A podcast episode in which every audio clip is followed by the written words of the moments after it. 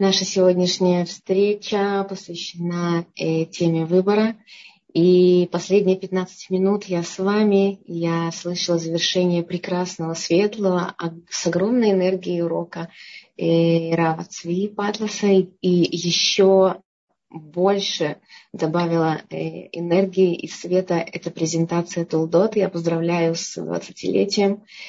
И пусть наша команда развивается, крепчает, и пусть будет много-много светлых и магических, интересных уроков от наших рабаним.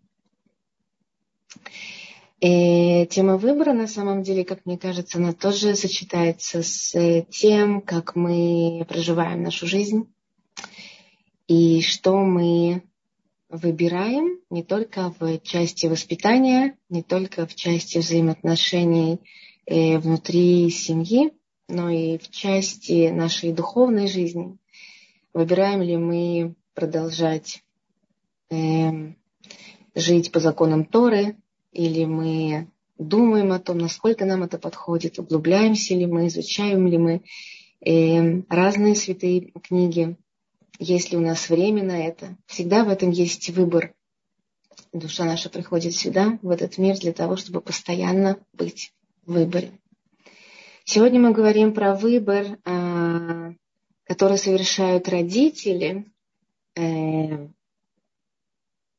протяжении всей своей истории в роли родителя. Да. Мы, как я однажды говорила, что становимся родителями еще до того, как у нас появился какой-либо опыт. Если мы прошли какие-то уроки, курсы по тому, как быть родителем, тогда нам проще.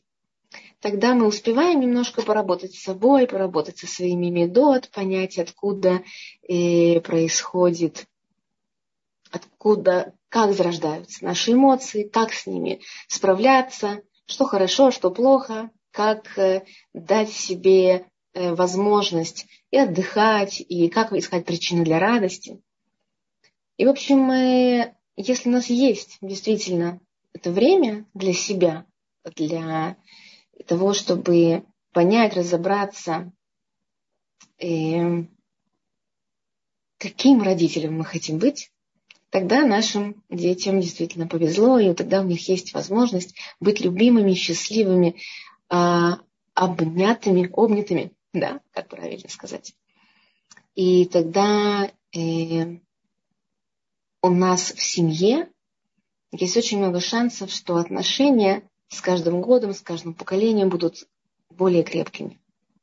Но если мы не успеваем, от того, что у нас нет времени, не было возможности, не было таких курсов, то мы приходим в родительство э, такими зелеными, неопытными, возможно, неправильными родителями с точки зрения чувствования того, что такое ребенок, что такое его душа, и как правильно реализовать основную задачу родительства – это раскрытие его потенциала, развитие его души, поддержка его во всех и начинаниях, и еще а, научение его а, или их, да, наших детей, быть самостоятельными в этой жизни и делать те самые выборы, которые, возможно, нам сейчас даются с большим трудом. Что такое выбирать? Выбирать – это значит быть свободным внутри. Это значит быть смелым. Это значит э, быть осознанным и понимать, что со мной происходит сейчас. Что для меня хорошо, что для меня плохо. И все это говорит о том, что выбирать это э, доступно для человека, у которого есть почва под ногами, басис, который уверен в себе, который понимает, э, в какую сторону он двигается, зачем ему это надо. Очень часто мы действительно выбираем за ребенка. И вот, допустим, у нас вот сейчас перед глазами есть три примера. Родитель годовалого ребенка, который отправляет своего ребенка в детский сад, ребенку год, молодой родитель, и он сам выбирает, какой это будет детский сад. Он выбирает или мишпахтон маленький какой-то, да, и детский сад на дому у какой-то милой женщины, Три, четыре, семь детей. А может быть, выбирает более большой детский сад. И может быть, он будет по дороге на работу, а может быть, будет он рядом. Любой выбор, который делает мама в этот момент за годовалого ребенка, он действительно обоснован. Нельзя не принять какое-то решение сейчас родителю. Почему? Потому что ребенок его еще достаточно мал. Эм, когда мы имеем дело с трехлетними детьми, и у родителей уже есть опыт, он три года, Барух Ашем, находится с ребенком, смотрит за его развитием, обсуждает его развитие, его первые слова, его первые шаги с близкими родственниками, и с друзьями. И вот и почему-то ему вдруг захотелось, он почувствовал, что очень важно выбрать для трехлетнего малыша какие-то кружки. Например, ребеночка нужно научить, он хочет, чтобы у него была развита мелкая моторика, пальчики развиты, чтобы физически он был развит. На уроки физкультуры мы его отдаем. И вот так мы бегаем, крутимся в течение дня, недели, потому что нам важно, и мы хотим, чтобы наш ребенок развивался и физически, и морально, и ментально, и интеллектуально, и разные, разные области мы развиваем его, выбирая за него, куда он будет ходить и что он будет развивать. Родитель накапливает опыт, ребенок его подрос, и ребенку семь лет. Мы говорим, например, о девочке семилетней. И мама решает, что девочка, может быть, должна рисовать, должна вязать или шить. И тут родители говорят, надо еще добавить один кружок. Какой, спрашивает мама, и папа говорит, надо, наверное, ее отдать на какое-нибудь такое, чтобы она научила себя защищать. Например, это может быть карате. И здесь, возможно, даже и нету какой-то дискуссии. Мама принимает сторону папы. Это, кстати, живой пример, который я встретила не так давно, несколько недель назад, когда ко мне обратилась одна семья. И родители основываются на том, что в наше время надо, чтобы ребенок себя умел защищать. И девочка тоже, и отдают ее на кружок. И дальше девочка подрастает, и ей уже восемь-девять лет, и родители продолжают за нее делать выборы. В какой она будет кружок ходить, и даже если она не хочет, то они продолжают ее водить на кружки, которые они считают важными для нее. Но это еще, так скажем, полбеды. Часто мы с вами имеем такие примеры, когда дети выросли. И, например, у меня тоже была такая история, когда обратился отец, мужчина в зрелом возрасте, и сказал, что вот у меня было несколько магазинов, которые я уже не могу держать сам, не могу ими управлять. И вот я хотел передать моему внуку, а он отказался. Я никак не могу понять, где моя ошибка, почему мои дети, мои внуки не могут взять ответственность на себя, да? Почему они не хотят взять то, что я годами строил. И когда э, мы разговаривали, оказалось, что он очень-очень долгое время опекал своих детей.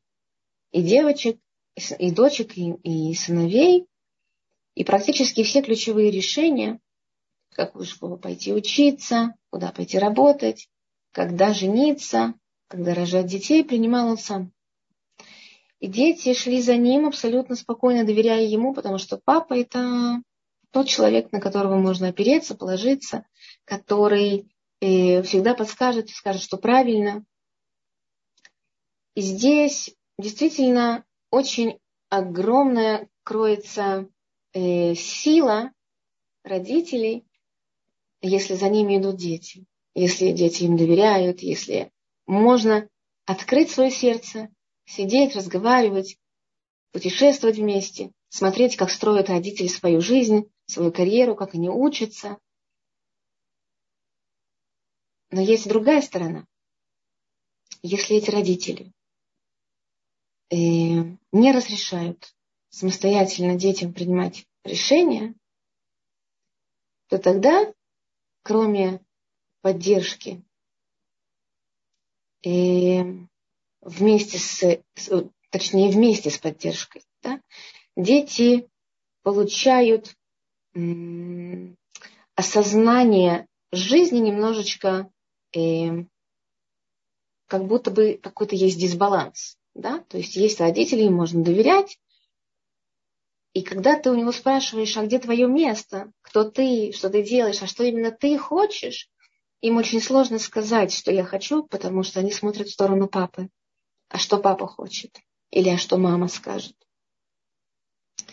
Таким образом, нам нужно всегда помнить, что кроме того, что нам важно, и есть желание, и хочется, и есть возможность, Барух Ашем, отдавать, поддерживать, вкладывать, принимать решения, решать проблемы какие-то, да, за детей.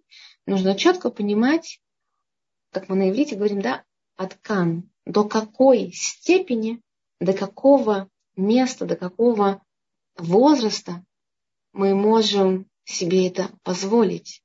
Именно позволить, потому что есть возраст, когда дети а, принимают э, на себя сценарии родителей и на, начинают, продолжают жить по этим а, сценариям, не понимая, что это не их решение.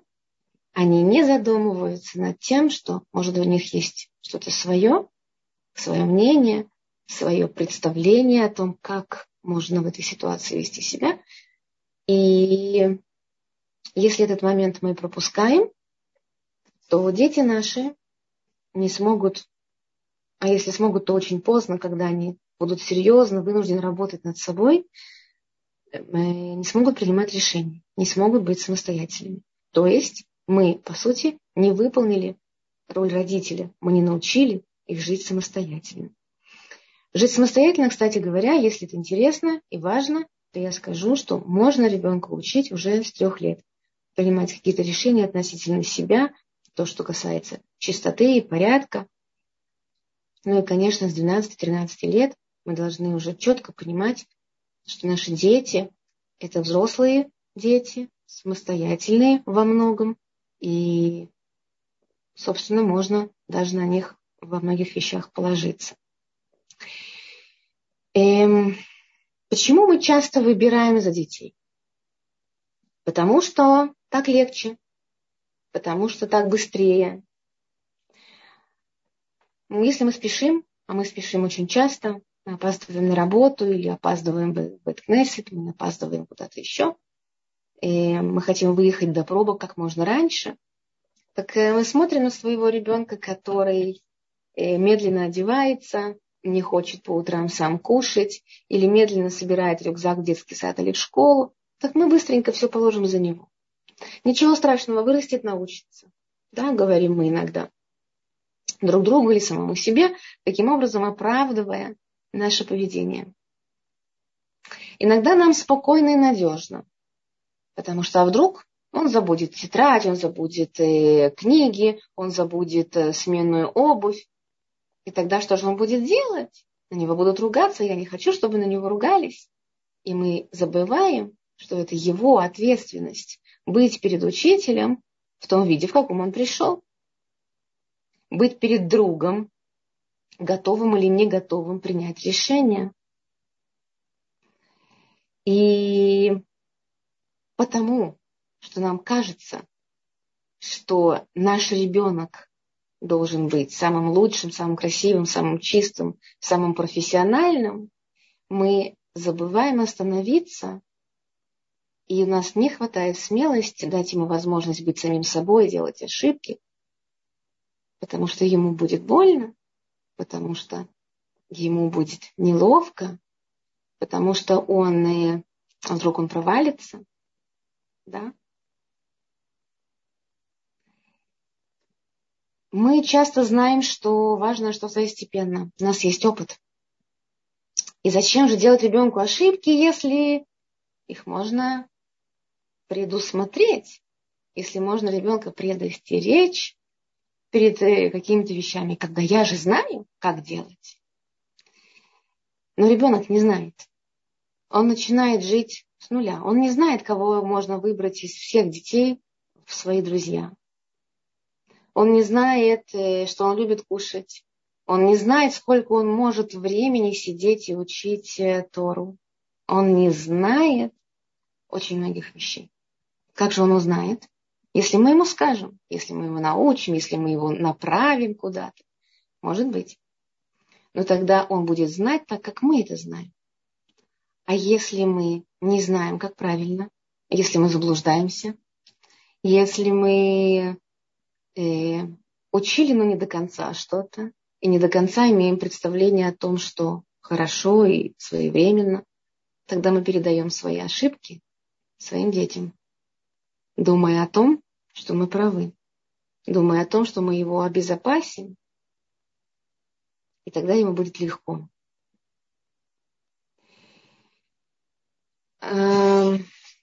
Все, что происходит с нами в этот момент,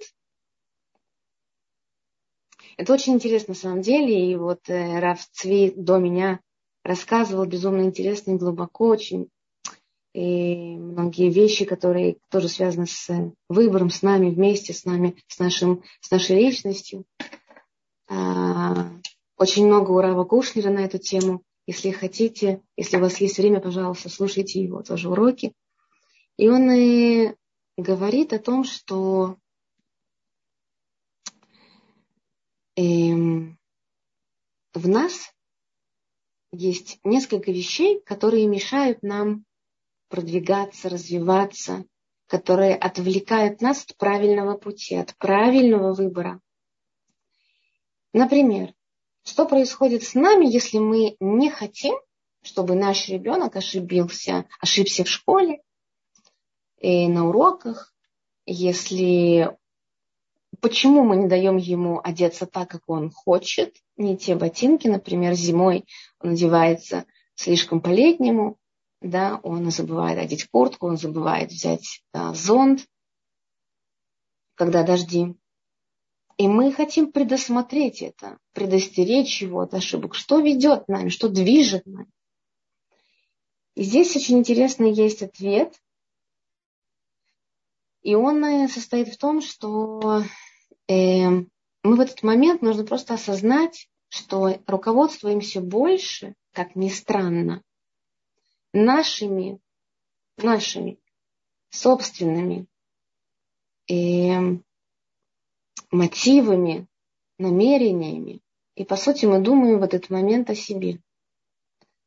Что тогда скажут о моем ребенке, по сути, что скажут не о моем ребенке, а обо мне. Какая я мама? Я не могу ему дать выбор, пока я не уверена на сто пятьдесят процентов, что он сделает правильно, что он скажет правильно, что он будет вести себя правильно.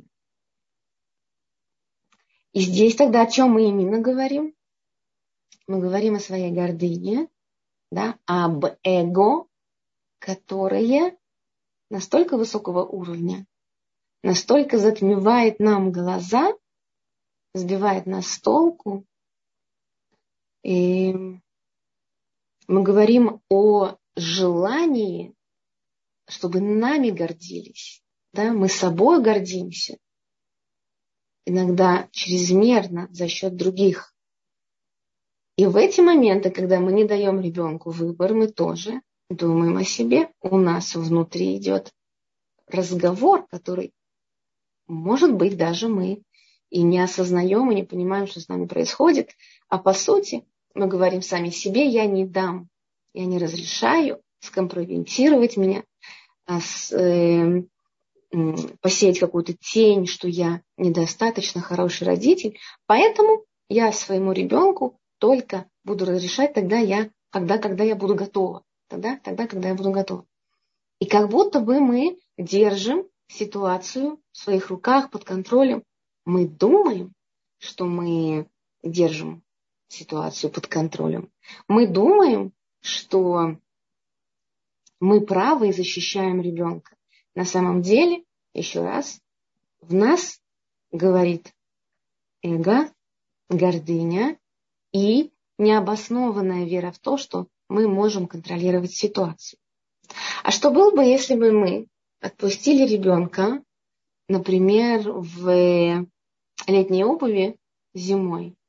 И мы знаем, что обещали дождь, и ребенок идет и попадает под дождь. Мы, как родители, конечно, очень беспокоимся за то, что он может заболеть, и мы думаем о том, а кто будет дома сидеть, а как он будет лечиться, а что нужно пойти к врачу и прочее, прочее. И тогда мы, конечно же, не хотим действительно, чтобы это время, чтобы это, чтобы это случилось, да, и мы понимаем свою ответственность перед работодателем, перед своей семьей, перед ребенком, и мы это как будто бы, да, пытаемся сделать все возможное, чтобы это не случилось.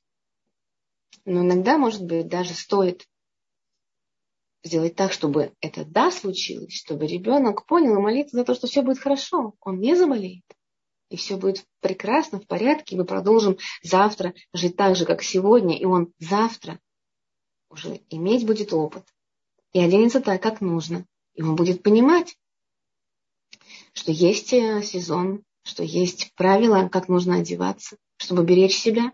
И тогда он сам научится бережно относиться к своему телу.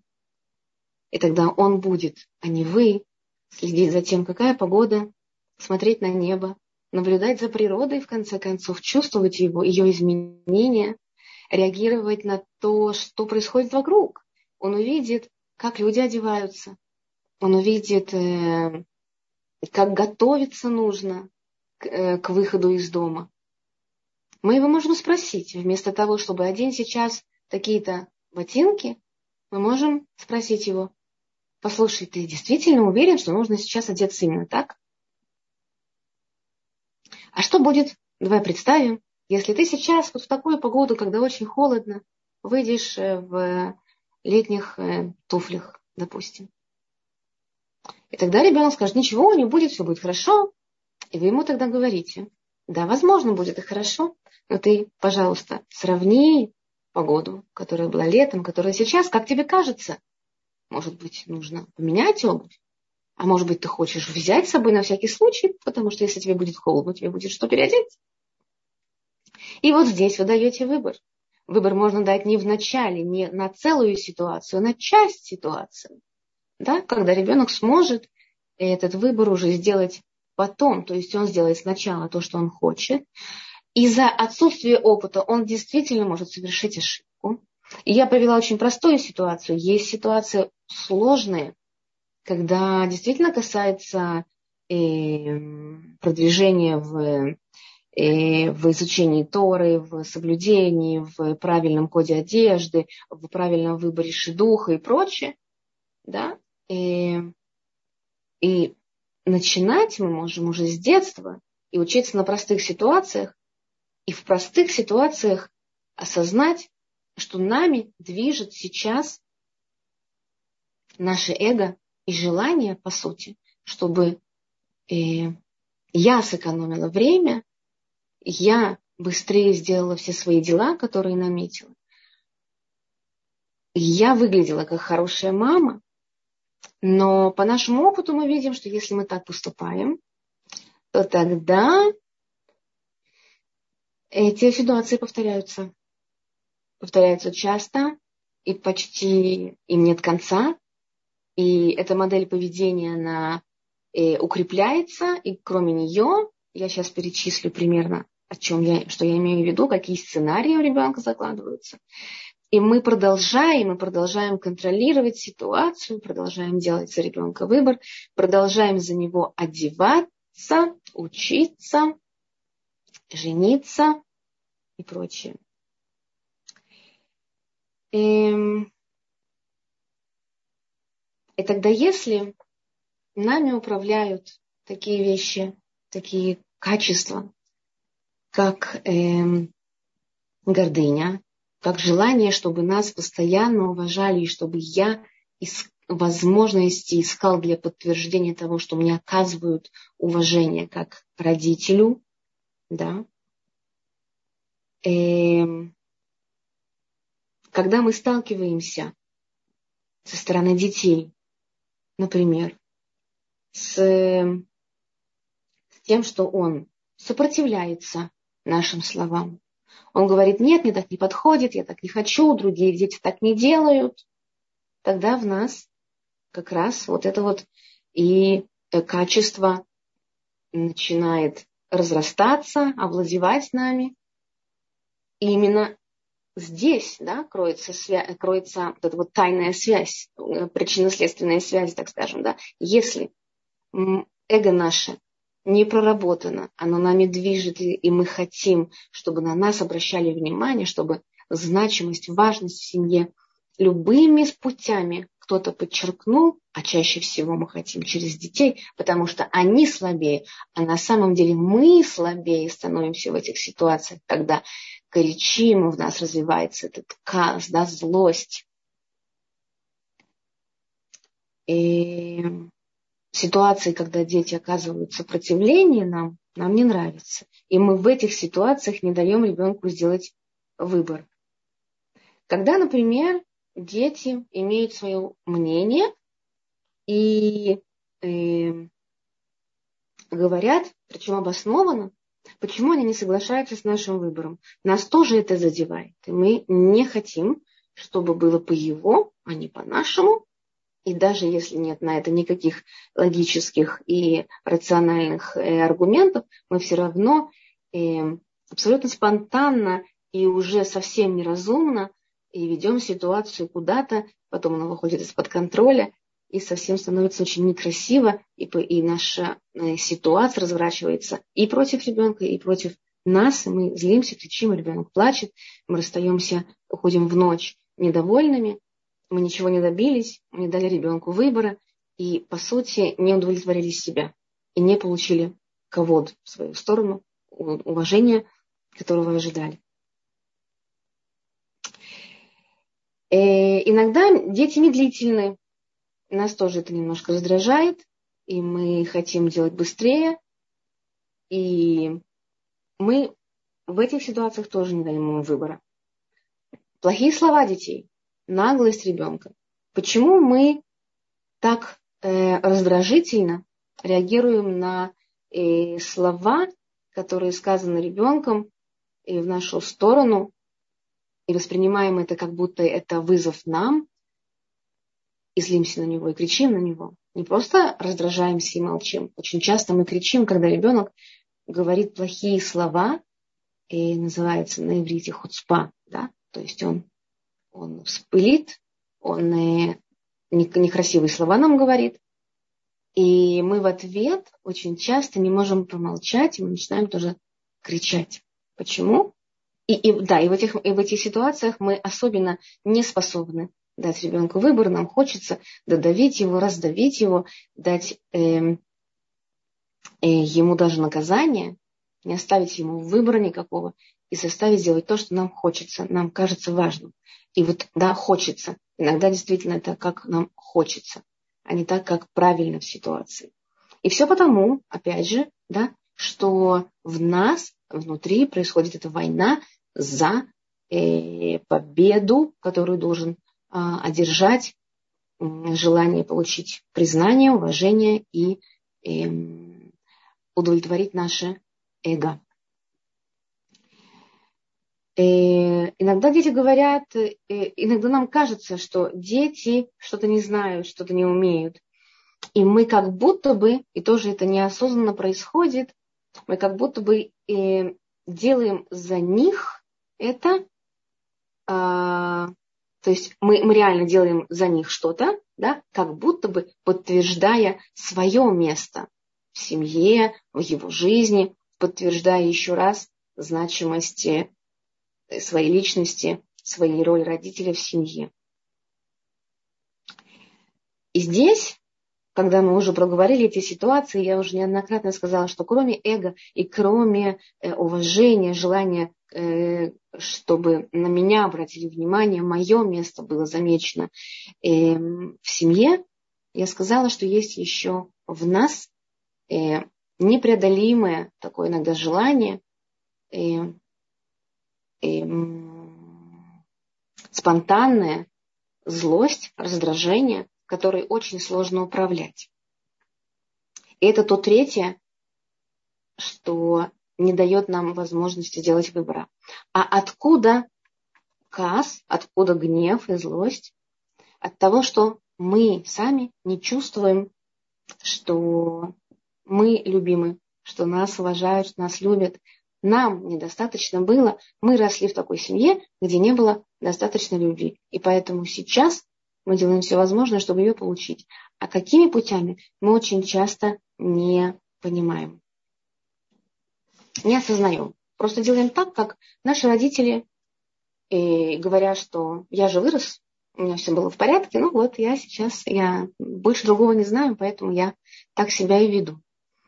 И вот на встречах на наших очень часто получается так, что спустя какое-то время вдруг открывается перед родителем совершенно другая картина, что он и, и видит себя в этой, во всей истории, а не своего ребенка. И мы совсем не понимаем, что в моменты, когда мы не даем ребенку выбора, мы его закрываем. Мы не даем ему возможности развиваться как личности. Да, мы как будто бы смешиваем э, себя, свои ожидания от жизни, свои возможности, свои, э, свое мировоззрение, своим мировоззрением заменяем его мировоззрение, которое, по сути, еще не сформировалось. И он даже может не узнать о том, кто он, что он, зачем он пришел в этот мир, и будет думать о том, что правильно это то, как вы сказали. А у него могут быть еще больше талантов, возможностей. И мы тоже, так же как он, и об этом можем не узнать. И что происходит с психикой ребенка? Что происходит с его и ментальным развитием? Что ребенок в итоге, когда немножко подрастает, думает о себе, о жизни, если мы не даем ему выбирать? Он думает о том, что, ну, если я что-то захочу, то за меня это сделают. Или вообще, мне не нужно ничего хотеть, что скажу, то я и сделаю. Да, потому что родители всегда знают, что я хочу. Я не очень понимаю, что я хочу, что мне нужно. И иногда бывает страшно хотеть, потому что если я вот однажды как-то хотел, хотел что-то, или книгу какую-то купить, да, или пойти с друзьями погулять, или пойти куда-то учиться, или что-то еще, то меня не поддержали. Меня ругали, со мной плохо разговаривали, меня игнорировали, меня даже надо мной посмеялись. И не нужно хотеть, потому что страшно. Меня опять могут как-то унизить, разбить мою личность. Ну и вообще, то, что я хочу, даже мечтать иногда страшно. Да? А почему страшно? Потому что я... Ну, я не знаю, кто я, что я, не знаю свои способности. У меня ничего не получится. Ситуация, мой э, холом, мой, моя мечта гораздо больше, чем я есть. И у меня не хватит сил. Я же не буду постоянно родителей просить. Вот они сейчас за меня выбирают, да, а потом, когда я вырасту, ну, вот я не знаю, как я вообще с ним, без них справлюсь. Могу ли я справиться сам. Поэтому мне страшно, я не хочу. Я опускаю руки. И, и еще бывает так, что уже нет интереса. Нет интереса жить, узнавать что-то, учить, развиваться. Нет интереса радоваться даже жизни. И также формируется э, такой сценарий в голове, что я еще сейчас недостаточно взрослый, профессиональный, умный, самостоятельный, готов я жениться, скорее всего, нет, не готов, скорее всего, нет, не самостоятельный, скорее всего, нет, не профессиональный. И, и эта мысль, этот сценарий может быть достаточно долгое время. То есть человек уже например, ему двадцать пять, и он думает, что он не готов э, жениться. И ему, например, э, тридцать, а он еще не готов заниматься каким-то профессиональным, профессиональной самореализацией. И ему уже сорок, а он еще думает, что он недостаточно умный или недостаточно взрослый. То есть получается, что когда мы не даем ребенку выбора, э, в нашем э, мозге, да, в нашем бессознательном, что-то может быть в сознательной части мозга, э, формируется такой сценарий, который или связан со страхом, или связан со ступором, да, то есть я не могу, я бессилен преодолеть то, что сейчас происходит в моей жизни. И, или я злюсь, и тогда как будто бы я разрушаю сам себя. Да? Ситуация больше, чем меня. И что из этого? Человек, к сожалению, не способен развиваться эмоционально, душевно, социальное развитие его тоже а, приостанавливается, потому что ему сложно общаться с людьми, он э, не, не самоидентифицировался, а значит, он не может идентифицироваться в обществе, то есть он не понимает, как себя вести в обществе, да, и кто он такой, как себя презентовать, о чем говорить, что будет интересно, интересен ли он вообще собеседник для других, да, интеллектуальное развитие тоже в этом случае может тормозиться. Почему? Потому что наличие страхов, да, оно э, э, делает, э, ну, возникают, развиваются разные э, химические процессы, которые выделяют те гормоны, которые останавливают, они тормозят, как бы блокируют э, развитие. Постоянно человек находится в состоянии страха, да, а значит, он видит только то, что он способен видеть. А способен он видеть совсем, совсем немного. И ту информацию, которая ему не страшна и которая безопасна. Он находится все время в ситуации, где ему не страшно, где нет выбора, где нет вызова, где все понятно, спокойно, ни в коем случае не, не представляет никакой опасности и даже думать не нужно ни о чем. Иногда э, такая ситуация, когда у человека не оказывается выбора, не оказывается возможным что-то выбирать, он грустит. Да? Мы видим людей очень часто, которые, э, такое выражение лица у них нейтральное, как будто бы без эмоций, или, например, ощущение, что у него двойное дно, там что-то закрыто, и он нам показывает такое среднее э, состояние, настроение, и вроде бы и хорошо ему, а непонятно что-то ощущение такое, да, что что-то здесь не то. И, скорее всего, эти люди как раз это те люди, которые м- опасаются э, чего-то, которые еще немножко дети, которым страшно выходить и как-то реагировать смело э, на ситуации.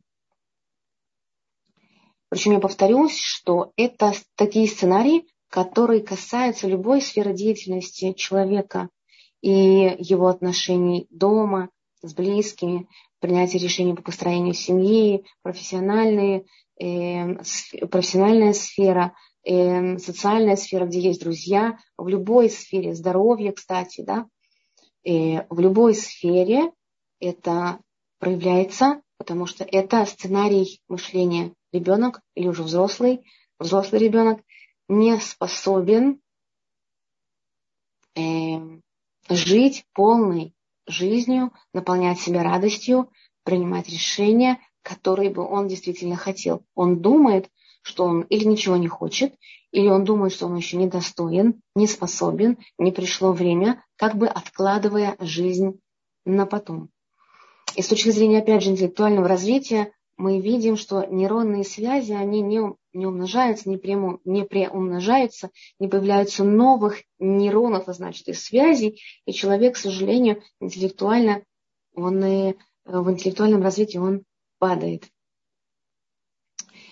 И ему, по сути, встретиться очень страшно с самим собой. Может быть, сейчас на примерах мы можем потренироваться, научиться делать так, чтобы у ребенка была возможность выбора. Быть, может быть, немножко смелее, быть, может быть, немножко открытыми. Э, смелее я имею в виду не бояться, что наш ребенок скажет что-то, что э, спровоцирует нас. Ничего страшного. А если ребенок скажет что-то, с чем мы не согласны, мы должны понимать, что мы не самые умные, да, и мы тоже можем делать ошибку. И ребенок сейчас заметил эту ошибку. И ребенок сейчас, в данный момент, он как бы наш шалех, то есть посланник для того, чтобы мы что-то выучили. И это тот момент, когда нам просто необходимо отказаться от своего высокого эго и сказать, что окей, прекрасно, спасибо тебе, мой ребенок, за то, что ты меня научил сейчас видеть то, что я раньше не видел. То, что я раньше не мог признать в себе и сказать, что да, это часть меня, часть моих медот, с которыми мне стоит работать. Барух Ашем, что это произошло именно дома, что именно ты меня этому научил, а не кто-то на улице. Еще я не успел, да, условно, испортить себе репутацию. Да? А сейчас очень часто мы сталкиваемся в этот период, когда есть каникулы у детей. Мы принимаем решение куда-нибудь ехать. Отдыхать, путешествовать по стране или же за границу. И вот эм, эм, есть несколько ситуаций, когда родители обращались ко мне и спрашивали, а стоит ли ребенку разрешить принимать участие в том, куда мы поедем, принять решение ну, маршрута, э, какие условия будут, с кем он будет жить, какая у него будет комната и так далее. И я хотела бы сказать, что это как раз из тех историй одна из сложнейших, когда в семье много детей, а значит много желаний, много разных возрастов, много ограничений, с другой стороны много возможностей. И это, да, та ситуация, в которой нужно научиться, нужно разрешить себе, дать детям возможность выбирать.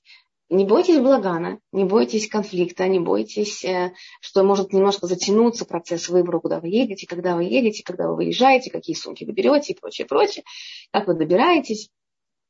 Потому что э, это действительно может быть очень интересно. И давайте дадим себе такую установку, что все, что происходит с нами в процессе нашего обучения, это интерес. Да?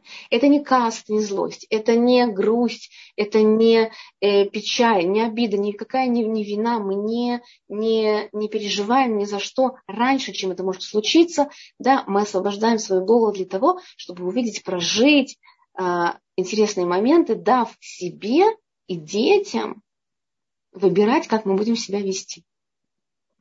И тогда, например, когда у вас есть, допустим, трое взрослых детей, которые могут э, привнести что-то и сказать свое мнение, вы говорите, что мы с мамой запланировали, например, поездку через какое-то время туда-то, туда-то.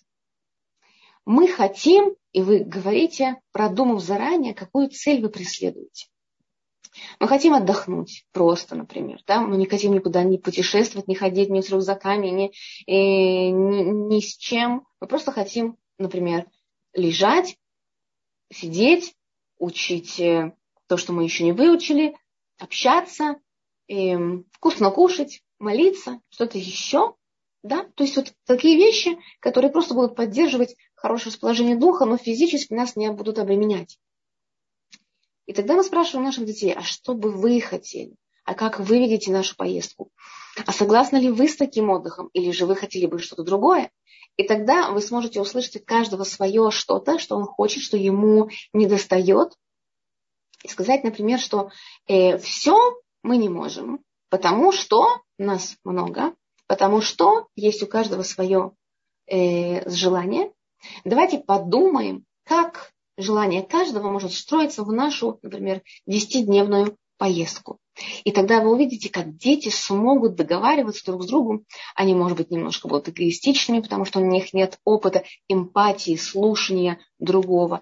Но в итоге вы придете к тому, что вам нужно, поставьте себе, например, даже будильник, что у вас, например, есть тридцать минут для этого разговора, и вы можете за эти тридцать минут очень много, ко многому прийти, многое услышать, многому научиться, и по ходу этого разговора, диалога э, напоминайте, что мы сейчас идем к решению такой-то задачи. Напоминаю, что нам нужно в нашем маршруте найти место для каждого. Для Иосифа мы нашли, например, да, а вот для Сары совсем еще нет, ничего не видно, э, как мы, как мы сделаем для нее эту поездку интересной э, и, и, и подходящей. Да? То есть мы, как родители, должны еще быть менеджерами, да? Должны немножечко э, развивать свои качества как управление, да, чтобы быть самим мисударим, то есть сконцентрированными, упорядоченными, э, уважительными к детьми, давать им место, им воздух, рассуждать, когда ситуация позволяет. Или, например, ситуация с уборкой. Часто мы говорим, э, ты убери здесь, ты сделаешь вот тут, ты э, подметешь там, ты вот сегодня моешь посуду, раскладываешь стирку и так далее. Почему бы нам с вами не сесть накануне, не поговорить с детьми, что каждому больше подходит? И договориться о том, как они меняются, например. Кому-то что-то подходит, но это невозможно, чтобы было всегда. Да? Каждый должен выучить все, все задачи. И поэтому, например, мы, мы можем раз в месяц для какой-то задачи, раз в неделю меняться, э, кто что будет делать. Тогда будет никому не обидно, у всех будет возможность помочь. И вообще помогать друг другу – это очень хорошо. Да? То есть любой разговор, он может идти э, э, ну, да, с радостью, с интересом, с уважением к детям, которые, которых вы, по сути, должны еще и объединить между собой и развивать у них очень много навыков. Да, как я сказала, и слушание, и эмпатия, и уважение, э, и понимание того, что в нашей семье есть много членов семьи, и есть или должно быть место для каждого. А, например, ситуация с днем рождения. У кого-то день рождения, и вы, например, думаете, что ему рано еще планировать свой день рождения. В пять лет, я думаю, что уже можно спросить у ребенка накануне, как ты думаешь, как ты считаешь, что тебе подходит, на какую тему ты хотел бы день рождения устроить, каких героев, о чем говорить, кого пригласить, как сделать стол, где именно, в каком месте провести эту встречу с ребятами, как ты думаешь семью нашу собрать, до, после, вместе с детьми и так далее, с, с друзьями. Да? То есть советуйтесь с детьми, не думайте, что советоваться с ними, предоставлять выбор, это значит потерять контроль, потерять, э, передать полностью ответственность. Нет, конечно. Вы затеваете такую большую игру, которая называется «Игра в семью», где есть изначально желание э, родителя в первую очередь дать, познакомить ребенка с самим собой, дать ему место, дать ему осознание того, а что же он действительно хочет. И если ребенок будет с раннего возраста делать ошибки, и вы будете за ним наблюдать вместо того, чтобы включаться и перехватывать его инициативу, то тогда, скорее всего, у ребенка, да, останется на долгие годы, Безрат Ашем, на полную, на полную его жизнь, интерес к жизни, радость к жизни, желание делать что-то, изучать что-то. Потому что он знает, что когда он был маленький, он сделал так, то у него не получилось. Но потом ему сказали, что ты хорош вот в этом, вот в этом. И то, что у тебя не получилось, это очень хорошо, потому что ты попробовал и теперь знаешь, что это совсем не твое. Что сюда не нужно ходить, здесь этим не нужно заниматься, на это тратить время не стоит. Ты знаешь теперь, что тебе подходит. Такие дети э, очень успешны. Они правильно выбирают свою семью, неправильно выбирают свою профессию. А для того, чтобы это было правильно, дорогие мамы, нам нужно очень часто вспоминать о том, что сейчас в этой ситуации нами руководит. Наша гордыня, наше отсутствие любви, которую мы не получили, желание, чтобы нас признали. Или же сейчас, в эту минуту, я вижу перед собой ребенка, и именно потому, что для него это нехорошо, я ему не даю выбора, я ему говорю сейчас точно, что делать. Именно потому, что это ему не подходит, не мне. Я не решаю сейчас свои проблемы, а я думаю сейчас и забочусь о нем.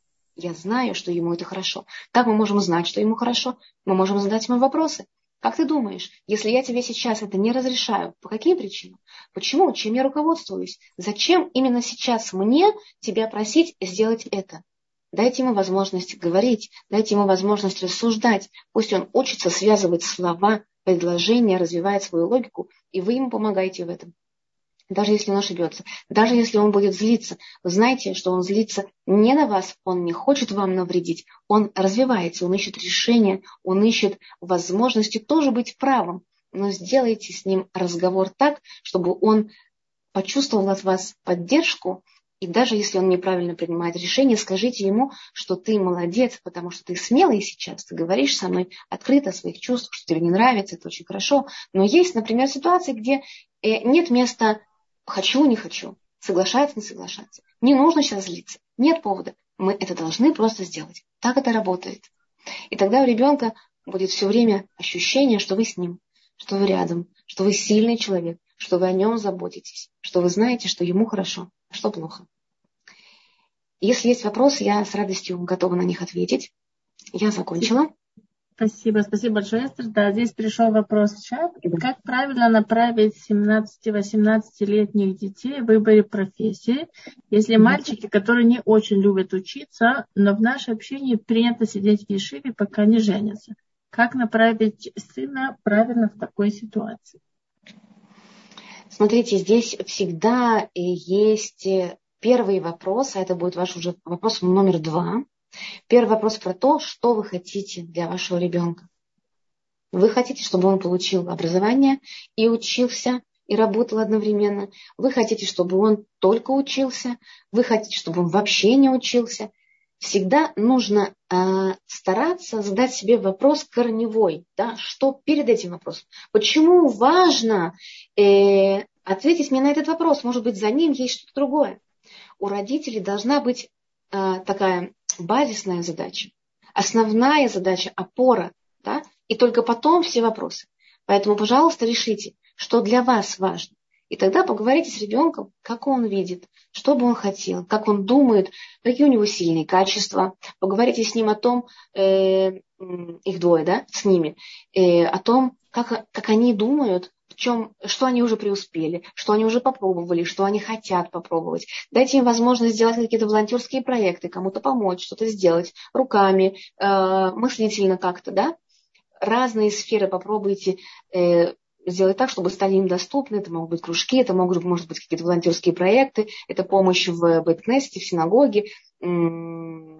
Начиная от э, помощи, как на стол накрыть, как э, вместе... гостей встречать, как молиться, как учиться, как все-все-все, что, что происходит в еврейской жизни у еврейского, у соблюдающего человека, пусть он это проживет, да, пусть они это проживут, пусть они выйдут в мир и посмотрят, какие есть профессии. Попробуйте, поговорите с кем-то, кого вы знаете. Пусть они максимально попробуют все, что возможно, и поговорите с ними, где у них получается, где они чувствуют, что им страшно. А если бы им не было страшно, пошли бы ли они дальше в это направление? То есть говорить, пробовать, и самим семье решить, что важно для ваших детей, что бы вы хотели, что вы считаете правильным. Угу. Спасибо, Эстер. Как правильно вести себя в ситуации, когда подросток выбирает что-то, что не совсем правильно? Как влиять на такую ситуацию? Я понимаю, что ты сейчас что-то сделал, это твой выбор, я его уважаю. Давай мы с тобой подумаем, как это влияет на твое интеллектуальное развитие, моральное развитие, на твое настроение, как ты то, что сейчас сделал, может помочь тебе тут, там, дома, с друзьями, чему ты научился. Скажи, пожалуйста, а если бы эта ситуация была бы еще раз, ты бы так же поступил? Или, может быть, ты выбрал что-то другое?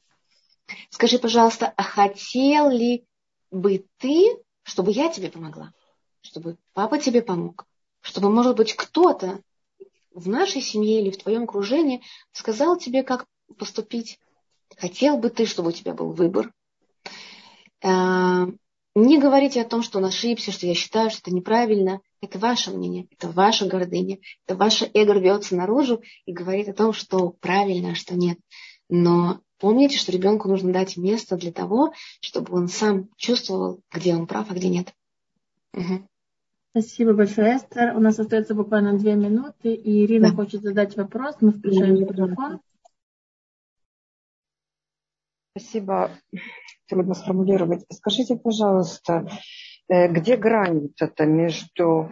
Понимаете, это все хорошо, я слушаю, это же так хорошо, но к детям, извините, адекватным. Но есть же дети истерики. И есть такие, которые вообще вас не слышат, не хотят слушать. И как не дать вот врач... как сказать, врачам перетянуть на себя такого ребенка, знаете, то есть дать какой-то там вот диагноз, это очень модно. А вот, потому что у нас в свое время были послушные, непослушные, умные и неумные, а сегодня очень размыто это все. И вот где, где этот вот ориентир, как не дать перетянуть, на, чтобы врачи перетянули ребенка как клиента, и как родителям, которые заняты, тоже, конечно, наверное, не очень могут с этим управиться.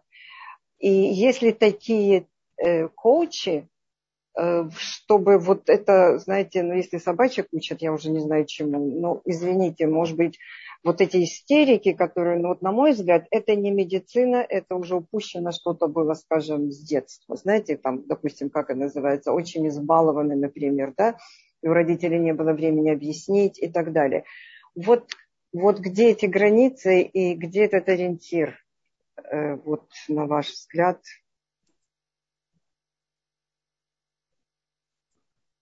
Эстер, у вас, наверное, выключен микрофон, мы вас не слышим. Ага, вот, да, сейчас, наверное, все в порядке, да? Да, сейчас замечательно. Отлично. А и... Вы слышали да. вопрос, да? Да, да, да, да, да, конечно. Да, я слышала спасибо вопрос. Большое. Спасибо, да. да, да, Ирина, спасибо. А, про истерики очень много сейчас разговоров, очень много детей, которые действительно да, позволяют себе устраивать истерики. И именно это причина тому, что родители не установили грань. Когда родители отпустили, потому что стали читать книжки и слышать, что давайте разрешать детям все, и тогда они будут хорошо развиваться. На самом деле это не всегда так. Да? Что было раньше, что мы ничего не разрешали, а сейчас мы разрешаем все. И вот переход от того, что ничего у ребенка нету, к тому, что у него есть все, он как раз и проявил и позволил быть этим ситуациям с истериками. Истерика, по сути, как я и сказала, это непонимание ребенком ясности, где границы начинаются, где заканчиваются. Нужно родителям очень четко для себя сформулировать. И, конечно же, это часть личной терапии. Если это, может быть, не скромно, но я это, э, работаю с, с клиентами, и невозможно ничего сделать с ребенком, который, э, который позволяет себе истерики без родителей. Это наша с вами задача понять самим, а где моя граница, насколько я впустил и разрешил ребенку трогать меня, мою душу, мое время, э, мои ценности. И ребенок в этом совсем не виноват. Ребенок с истериками – это ребенок, хосрара, да, ему недостаточно любви, ему недостаточно внимания, признания, он чувствует себя никем, ничем, без места своего в семье. Именно поэтому он, не зная других способов, начинает а, радикальный способ да, э, пробовать и делать истерики и на людях, и дома, и играть, и манипулировать, и прочее. Э, не дать перетянуть одеяло – это не та задача. Не нужно работать над тем, как же сделать так и поставить границу, чтобы ребенок не перетягивал одеяло. Тут есть другая задача. Она глубже. Да? Мы всегда идем в корень и ищем что-то глубже. Важно ли вам, чтобы он не перетянул одеяло? Или вам больше важно, чтобы у него и у вас были теплые доверительные отношения?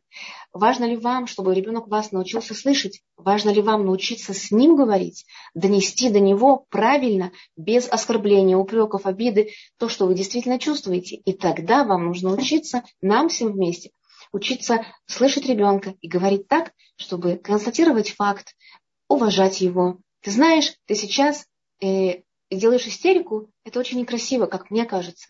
Это очень больно мне. Это, э, это не разрешает мне понять, что с тобой происходит. Когда ты кричишь, мне это не подходит. Я ничего не слышу, я ничего не понимаю. Пожалуйста, сделай так, чтобы успокоиться. Когда ты захочешь, подойди ко мне. Когда ты успокоишься, я всегда с тобой. Я всегда тут для тебя. Подойди ко мне, и мы с тобой обо всем поговорим. Когда ты кричишь, я не могу понять, что с тобой происходит. Для того, чтобы ты получил то, что ты хочешь, нам нужно э, время, терпение, уважение, поговорить о том, что произошло. Э, ну, наверное, так. Я вижу, что у нас просто нет времени, поэтому я очень стараюсь сжато. Пожалуйста.